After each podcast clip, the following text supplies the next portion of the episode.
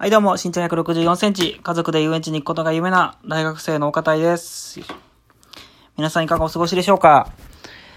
本当に最近は暑くなってきまして、僕は今別府に住んでるんですけど、本当にずーっと扇風機つけてますね。なんとかしてこう、あのエアコンを使わないようにね、してるはいるんですけど、やっぱ、うん、扇風機消すと一気に暑くなりますね。いやー、この暑さはやっぱどうしてもね、暑さというか湿度蒸し暑いんですよね。日本の特徴かもしれないんですけど。なんかそこはやっぱな、ちょっと、なんか嫌なとこだなって思うんですけど。うん、でもまあ、まあまあ、扇風機というこの画期的なアイテムがあるんでね、まだまだいいかなと思ってるところでございます。はい。えー、今日は何をお話ししようかなっていうと、最近はね、あのー結構選択、えー、人生の選択っていうのに迫られることが多くてですね、特に今僕は大学4年で就活中ってこともあって、どんな道に進むのかなっていうのをね、選ぶっていう時期なんですけど。で、そういうのをやっていくうちに、まあまだね、あのー完全に決断してはいないんですけど、まあ最近、後悔しない選択の仕方をしたいなっていうふうに考えていて、それをするためには、まあやっぱ結局、これかなって思うものがあったんで、今日はそれを喋っていけたらいいかなと思います。お願いします。うわうるさいうるさいうるさいうるさい。すいません、うるさいですね。はいはい、拍手。はい。ということで、えー、まあ、後悔しない選択の仕方。はい。皆さんどうですか？これまで、あのー社会人の人だったら、高校、大学、えー、どんな、まあ、会社に行くのか、とか。で、実際ね、この、まあ、学校とか行ったとしても、その話しかけてもらった人とかに、あの話すかどうかとか、飲み会行くかどうかとか、日常には本当にたくさんのね、あの選択っていうのがあると思うんですけど、それで、どうですか？後悔してないですかね？僕は、結構その、まあ、この大きなね、人生の選択において、なるべく後悔した、しない方を選ぼうっていうふうに思ってて、で、あの、今迷ってる選択肢として、あの、エンジニアになりたい道なのか、他の営業の道を選ぶのか、っていうその二つで大きく迷ってはいるんですけど、まあその文系の方だったり、理系の方だったりっていうのはあると思うんですけど、僕はまあ文系なんですけど、すごくでもエンジニアっていう仕事に興味があるんですね。っていうのもすごく自分の中では、その IT 技術っていうのがすごく身近な、にあって、で、えっと、あの、なんですかね、すごい、こう、プログラムを書いていくっていうところで、で、すごく、その、積み上げていく楽しさっていうのがあるなっていうふうに感じていて、で、それを仕事にできて、えー覚えていけたら、その自分の日常にも、えー活かしていけるものがあるのかなっていうふうに思ったので、絶対ね、このエンジニアっていう道は必ず通ってみたいなって思うところなんですよね。で、でも、なかなか就職活動を進めていくにあたって、この、適正テストで落ちちゃったりとか、まあ面接で落ちちゃったりとかで、なかなかその自分の望むね IT エンジニアの道っていうのがなかなか開いていかないのが現実でして、で、まあこの前、本当1日前とか、昨日とかですかね。で、あの、結構行きたいなって思ってたところから、あの、能力テストがあまり判定が悪くて、この、お見送りになりましたっていう連絡をいただいたんですけど、で、その時に、すごくね、あのーなんか就活、なんか、アドバイザーみたいな人にも相談したんですけど、そしたらすごくエンジニアっ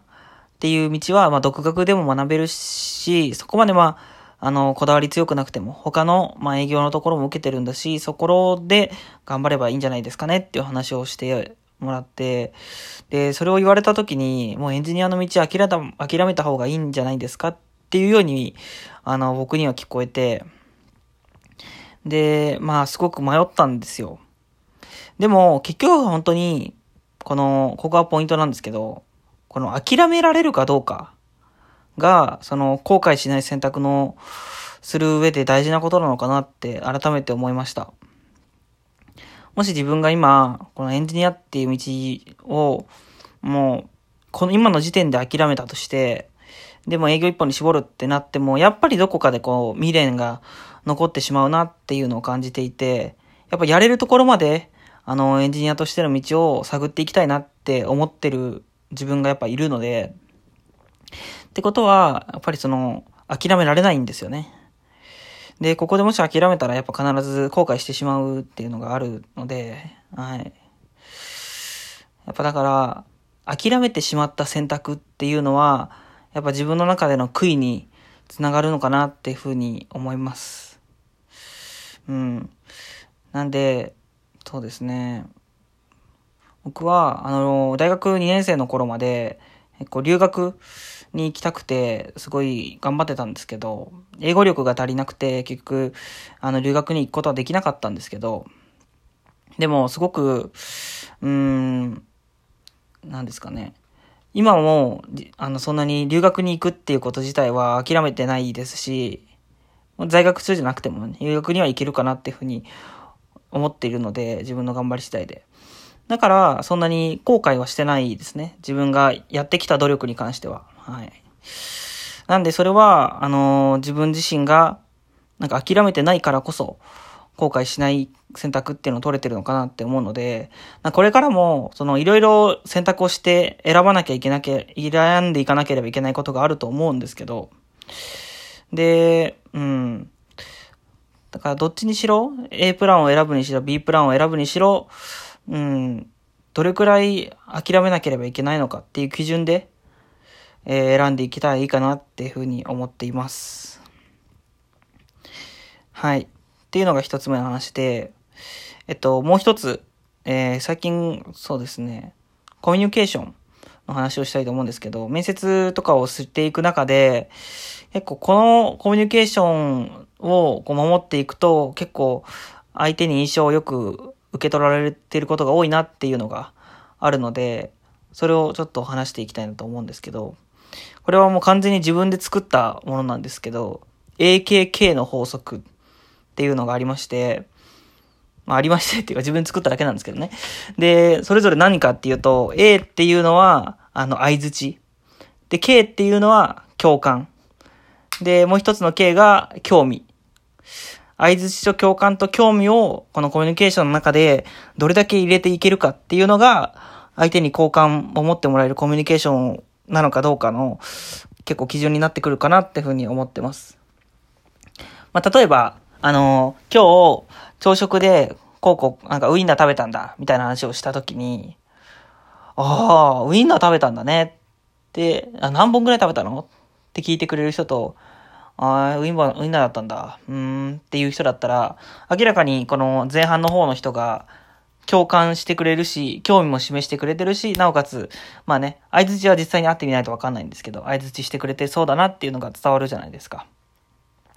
やっぱその、話す、話す人っていうのは基本的には結構自分に興味を持ってもらえているかどうかっていうのはやっぱり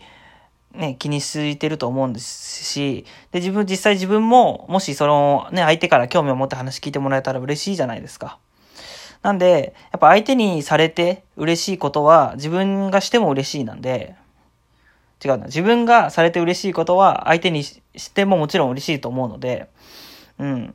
だこの AKK の法則っていうのをこう意識しながらコミュニケーションっていうのをやっていくっていうのは大事なことかなって思うので、はい。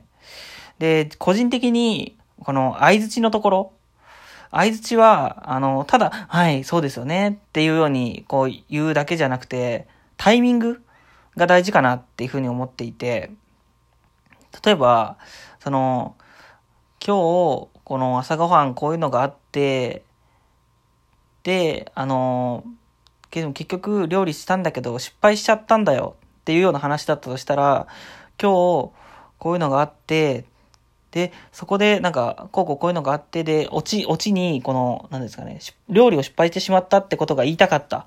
話だったとして、料理を失敗してしまったんだっていうオチが来る前に、ええー、そんなことがあったんだって言ってしまうと、それはそんなに相手としては気持ちよくない会話の持ってかされ方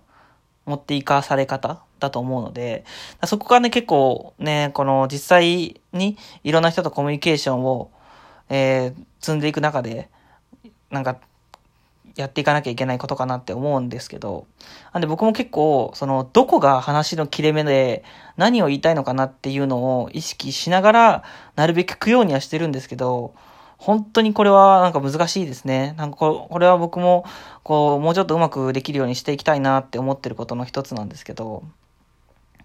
うん、これ、それがね、その、なかなか分かりやすい人と分かりづらい人っていうのがやっぱりいて、分かりづらい人っていうのは、その感情が見えづらい人ですね。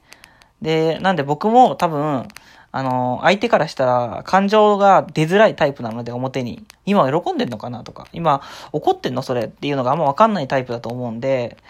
結構相手からしたら喋りづらいタイプなんじゃないかなって思ってます。だけど、なので、できるだけ結構この、いや、今日こんな嬉しいことがあってとか、そのなんか会話の中に自分の感情を入れて相手になるべくね、思いが伝わるように喋っていこうっていうのを意識している日々この頃でございます。